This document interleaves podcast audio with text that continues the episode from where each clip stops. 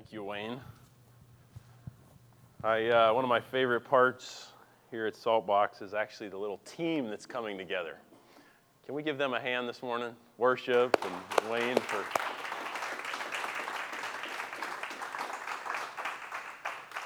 If you don't know Wayne up here, you need to uh, get to know him. He's got one of the most beautiful, tender hearts and um, just a pleasure. So, this is his wife, Sally, right over here, and she's a fireball.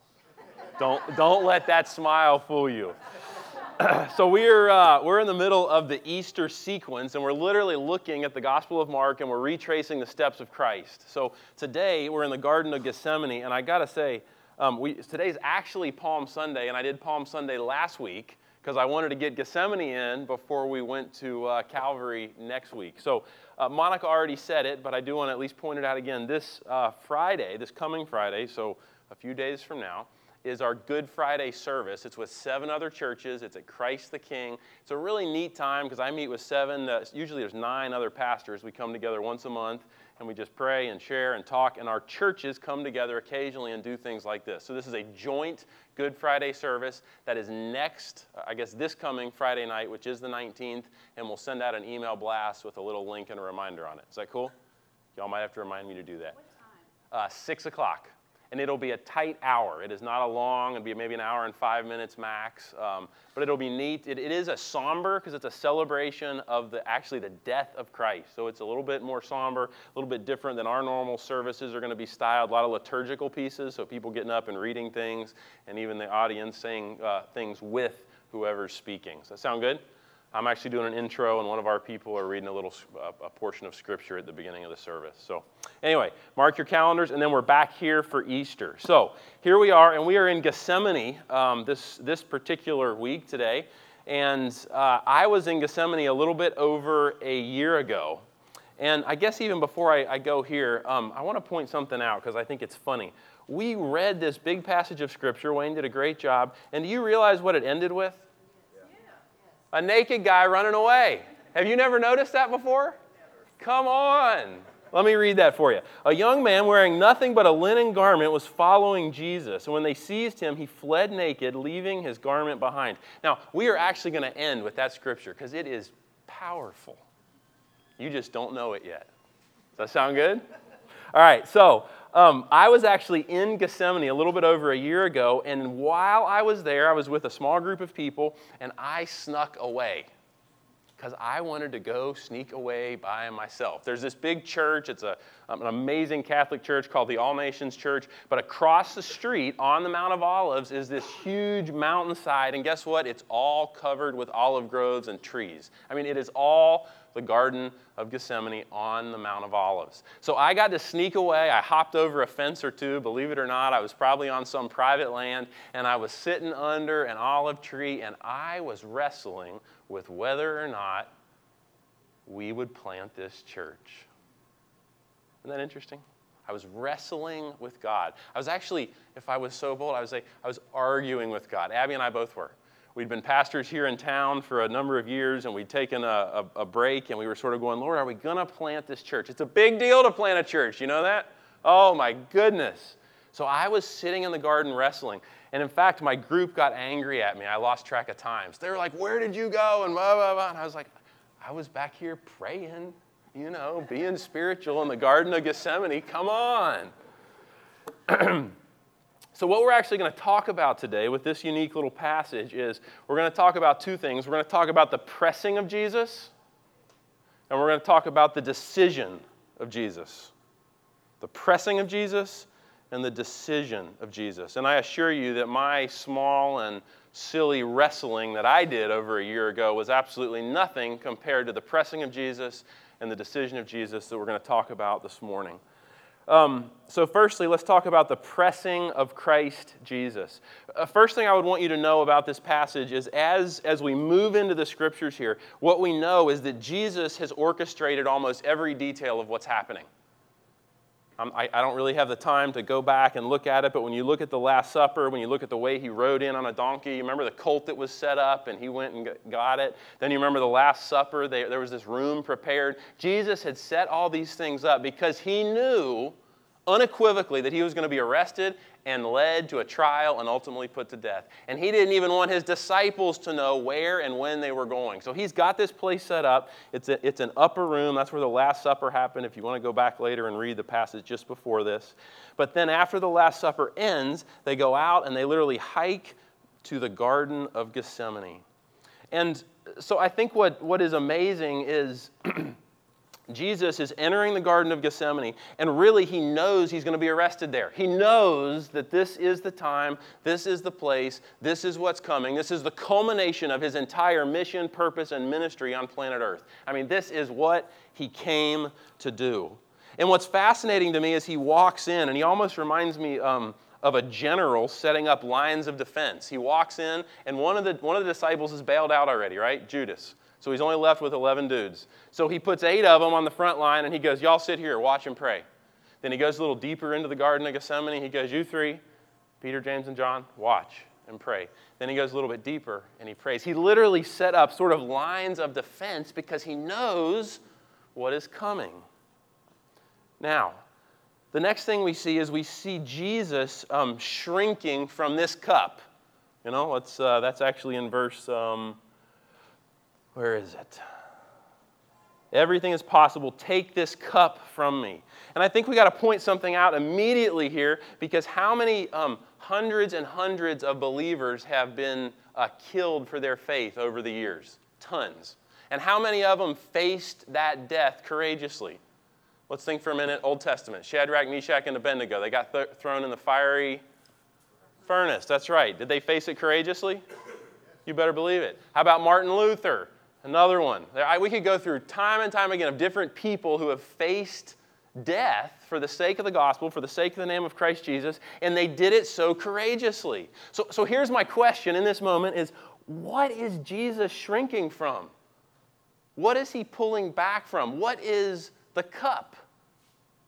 So I began to look at the cup. What's the cup? The cup, uh, metaphorically, now I don't mean like a, a, literal, he drank some water, but the cup is used metaphorically 20 times in the Old and New Testament.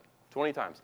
17 of those times, it has to do with God's anger, God's wrath, or God's judgment.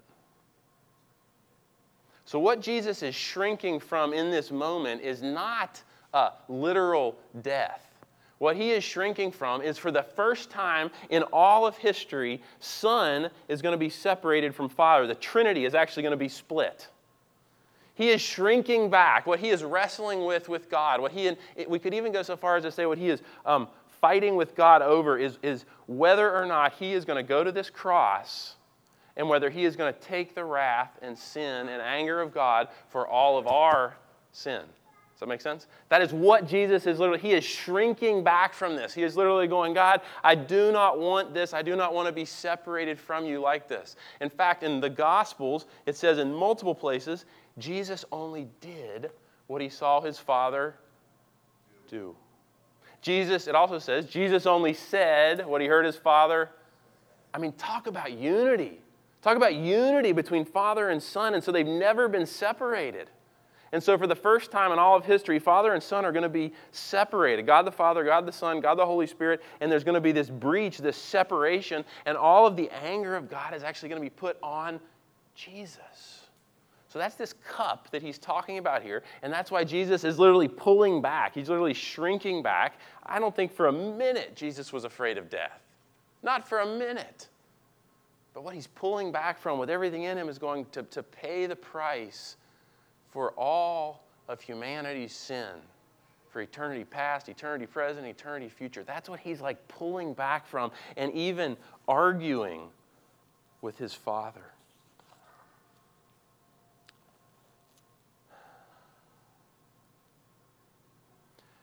So I have a question, and we're going to come back to this. But if you have 11 disciples in the garden that night, nobody else was around, and they were all sleeping, who do you think made note of what happened in the garden? You think about that a minute. How do we know what happened? Tuck that away. We're coming back to it. So, as we get deeper into the Garden of Gethsemane on this Mount of Olives, I want to pause and I want to, I want to do two things. this is the pressing of Christ, and I want to use kind of a word picture here because in Hebrew, um, Gethsemane literally comes from uh, two Hebrew words, gat, which means uh, the place of pressing or pressing, and then it also comes from um, shemanim, which means oil. So it literally translates the, the place of pressing or, or oil press. Okay? So hang with me here. That's what Gethsemane literally um, translates. So in old Jewish custom, uh, they would gather olives. Who's been to Israel? Anybody been to Israel? Anybody been to Sacramento, California? A few other people? I think that's now the olive capital, maybe of the world. I don't know that. Does anybody know that?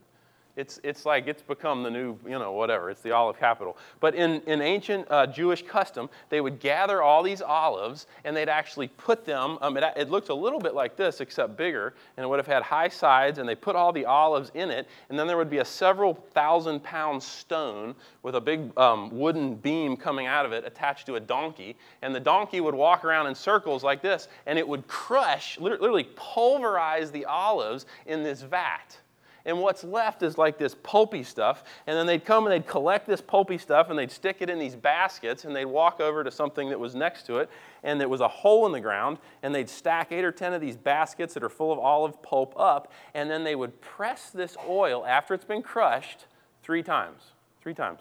So um, with each consecutive pressing, they would add another stone that weighed somewhere between two or three thousand pounds. Now hang with me a second.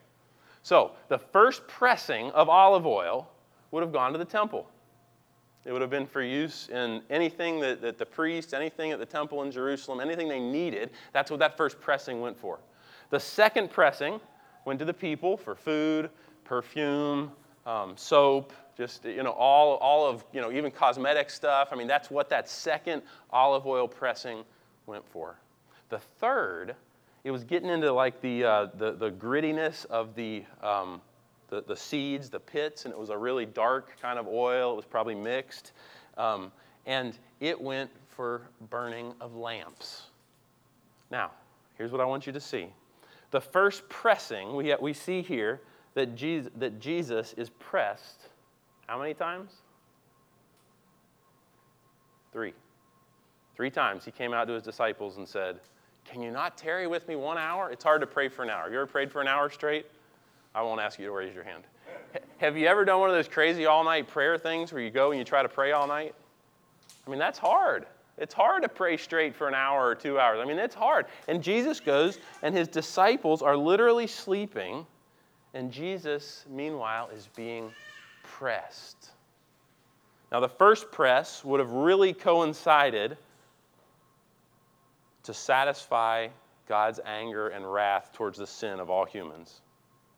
The second pressing would have been for the Jewish people, the Jewish Messiah. Okay, going for the people. And then the third pressing, so in ancient Israel, the third pressing would have gone to light the lamps, would have represented a transition from Jesus just being the Jewish Messiah to being the Savior of the world. He becomes literally the light of the world. So we got these three pressings. Jesus gets pressed three times. Meanwhile, you got these disciples who are snoozing. They are sleeping. They're bailing out on Jesus, probably in his moment of greatest need. His best friends, his closest companions. Have you ever felt alone in your pain? You reach out to a couple people and they don't respond, maybe. You reach out to a friend and go, hey, I'm in crisis. I've got a couple, I've got a dear friend who lives up in Virginia Beach. We climbed Mount Rainier together a few years ago and he's a guy that I reach out to if I'm in trouble. And I don't reach out very much. I'm just like, hey, man, I need some prayer, or hey, I need something. But he knows if I say I need help, I really need help. I think Jesus in this moment really needed help. And he's reaching out, and his guys are sleeping. Meanwhile, he's being pressed. I think another thing that's worth at least mentioning here is according to the Gospel of Luke, which we did not read, but Jesus um, is actually ministered to during this time by angels. There were angels at Jesus' birth. There were angels when Jesus was tempted in the wilderness. There are angels in the Garden of Gethsemane. The only time angels didn't attend him was actually at his death. Again, because the anger of God is coming upon him, so he withdrew and even withdrew his armies or hosts of the angel heaven, uh, angels in heaven. Okay, so we're, moving from the pressing. So Jesus is pressed three times, just like they pressed an olive, because Gethsemane is literally the place of the oil pressing. So now I want to switch and I want to move into um, the decision of Christ Jesus. And this is going to be a little bit more applicable to our lives, okay? So, the decision of Christ Jesus. Now, I'm going to actually propose to you that these three times where Jesus wrestles, that he is literally wrestling over obeying God. Whose will is it going to be? My will or your will? Whose will is going to be established on this particular day? Is it going to be my will or your will? And three times he fought or wrestled with God. And he actually says in here, Abba. I love that. I love Abba. We have two older kids, and if you have kids or if, if you've watched the, the kid journey, they usually start by calling you um, Dada or Daddy, and then they get to some point and that's no longer cool, and then they call you Dad. So our older two are Dad, Dad, you know, it's no longer cool to call me Dada. But my littlest one, she's back there somewhere, she's actually out there. Sometimes when she hears my voice, she'll actually say, Dada.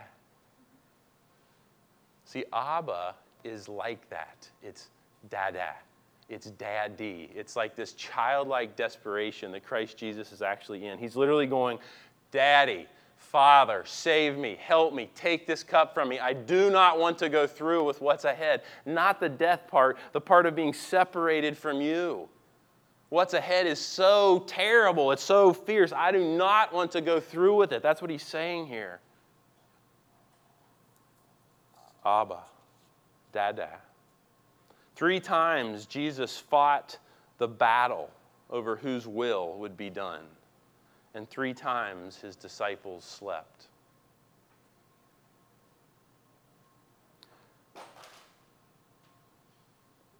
Biblically, Jesus sweat, sweated drops of blood here.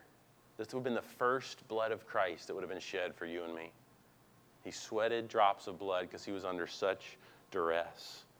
And here's what I want to kind of show you or say to you this morning is Gethsemane was a garden that became the place of personal decision. Calvary is a hill Jesus is going to go to. We're going to see that Friday night at the service and then Sunday when we gather again where he's crucified. And then the tomb, the garden tomb, is where he would have been resurrected. Now, most Christians I interact with want to skip those first two steps and go right to the garden tomb and get resurrected. You're going to say, Michael, this is a hard message. It is a little bit. Most believers want to skip the place of decision and skip the place of crucifixion and go right to the place of resurrection. Believers as a whole, we're quick to go, oh, we want to be sons and daughters and heirs, and we want to get all the benefits of the resurrected life of Christ, but we don't want to walk through Gethsemane, the place of decision, and even Calvary, the place where we have to be crucified with Christ Jesus, so that we can go to the place of resurrection. There's this massive decision. And you know, I think one of the, the most challenging things for us as believers is that's a decision we not just settle once, but we have to settle again and again and again. Is it His will or is it my will?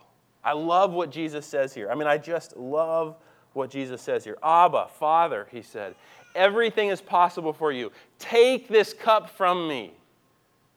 Like, I don't want to drink this. Yet not what I will, but what you will. Let me say unequivocally, it is impossible to experience the resurrection life of Christ without passing through the place of decision, without passing through the place of the crucifixion, so that you can arrive at the place of the resurrection. You know, we, we talked a little bit about um, the Old Testament and the, the um, Israelite journey um, out of Egypt through the desert and into the promised land. And I think that often becomes a picture for us as believers because it's like how many of us fail to actually enter the promised land? We get stuck in the desert. And that's kind of what I'm saying here. I'm not talking about your eternal destination. I'm more talking about are you on a daily basis, are we coming to that place of decision where we go, Lord, it's your will. I choose your will. And let me dig in here on me for just a second. I sat in the Garden of Gethsemane. This is so funny. But I sat in the Garden of Gethsemane literally arguing with God because I went, Lord, I don't want to plant a church. I don't like church. Did you hear me? should I say that again? I don't like church. I've been hurt by church. Maybe you've been hurt by church too. I've been disappointed by church a couple times. Church does things sometimes that get ugly, don't they? It gets political, it gets whatever. And I went, Lord Jesus, I've also been disappointed by some of my own heroes, some of my own people that I loved and followed, and then something happens, and it's like, what happened? How could this happen? And I sat in the garden and I literally went, that garden, this very garden. And I went, Lord Jesus, I'm simultaneously terrified because how are we going to do church different than everybody else is doing church? We don't want to hurt people. And yet we know that we're broken, and what do broken people do but hurt people? We do. We tend to hurt people when we're hurting. And when we're hurting most, we probably lash out most, don't we? At least I do. And I go back and go, hey, will you forgive me? I was wrong. But I sat in this garden, and Abby and I are, are shooting emails back and forth. We're talking. We've been praying for months. She was not there with me, she was home with the kids. And we were literally wrestling Lord, are we going to obey you and plant this church? I would suggest to you today that you are probably at some similar place of decision. Is it going to be your will or is it going to be His will? Is it going to be your way or is it going to be His way? You know, my goal here this morning is not to get any of you into uh, full time Christian work or paid vocational ministry. The goal is to actually let all of us become ministers of the gospel of Christ Jesus right where we are in the grocery store, at work, when you're talking to somebody, when you're on the phone, when you're sending a text. What changes a city, what changes a region, what affects an area is when a group of people become so gripped with the love of Christ, when they've passed through the place of decision when they pass through the place of crucifixion, take up your cross and follow me. How many times did Jesus preach that? And then they land at the place of resurrection. And when we begin to see the resurrected life of Christ lived out in and through each of us, that's what changes a region. That's what changes an area. And I would suggest that if you're like me, you're probably sitting at a spot where you're going, Lord, is it going to be your will or my will today? Is it going to be your will or my will this week? And how often do we exert our own will and go, no? Now, let's go back to our naked guy a minute. Can we do that? Do you think I wasn't going to get back there? if you put the full, four gospel narratives together, if you put the book of Acts together, that naked guy would be a guy named John Mark. John Mark. Most likely, the Last Supper happened at John Mark's house. He would have probably been like one of y'all's age. And Jesus and those disciples would have gone up into that Last Supper room, and he would have been able to hear through those clay walls what was going on. He could have heard them talking. He could have heard what was happening. And he would have heard, laying in his bed that night, when Jesus and the disciples got up and left. And guess what he most likely, I guess, I guarantee he did he threw his little linen garment on and he went hiking after them. And I believe, looking at the gospel narratives, all four of them, and looking at the book of Acts, because the early church later met in this guy's house, John Mark. He actually traveled with the Apostle Paul. Really fascinating. But this guy, John Mark, has his little linen garment and he is literally hiding in the bushes. And who's he spying on? Jesus. How do we know what happened that night? How do we know what happened when all, eight, all 11 of the disciples are passed out sleeping and nobody can hang with Jesus? Is there's this young teenager who's got his little linen garment on and he's spying on Jesus through the bushes and he's going, Oh my goodness. Watching him sweat blood. You think Jesus knew he was there? Yeah, he did. Of course he did. But this young man became the person that documented what happened in the garden that night. And that's why all this ends with a young man wearing nothing but a linen garment was following Jesus. And when they seized him, he fled naked, leaving his garment behind. Now, what's the name of the, of the book we're in? Mark. Mark! John Mark. Who do you think wrote Mark? John Mark. John Mark wrote it. And that little verse is his signature on the whole book. That's his little, like, what? When you read that, you're like, what in the world? That is his little signature, his way of saying, I was there.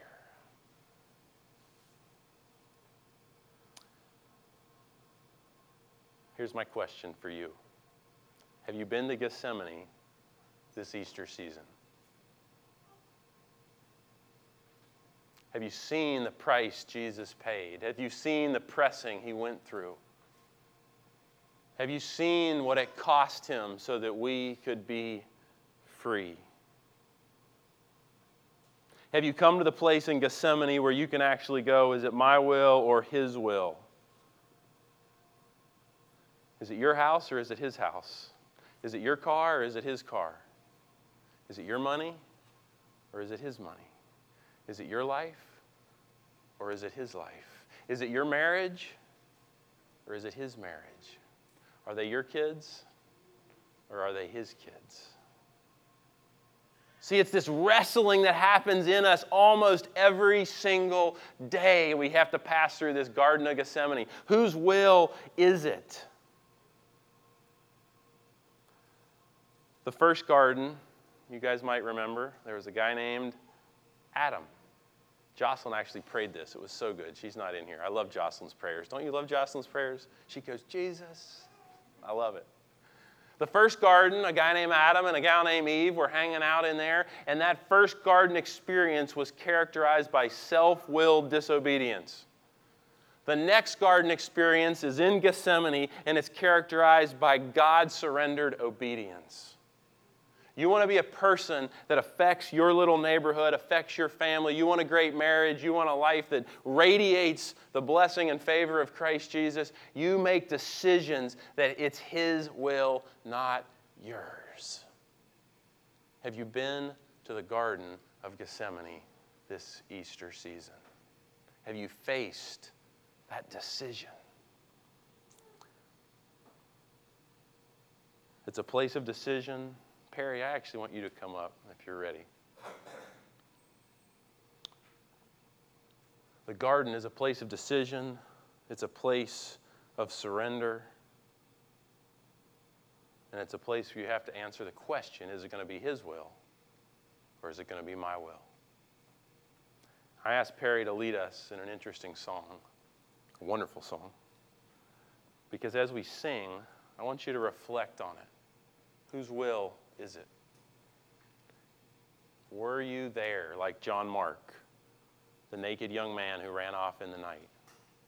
Have you been to Gethsemane this Easter? Have you wrestled out? Is it going to be His will for your life or is it going to be your will? Perry, will you lead us? And then I'll come back up and pray.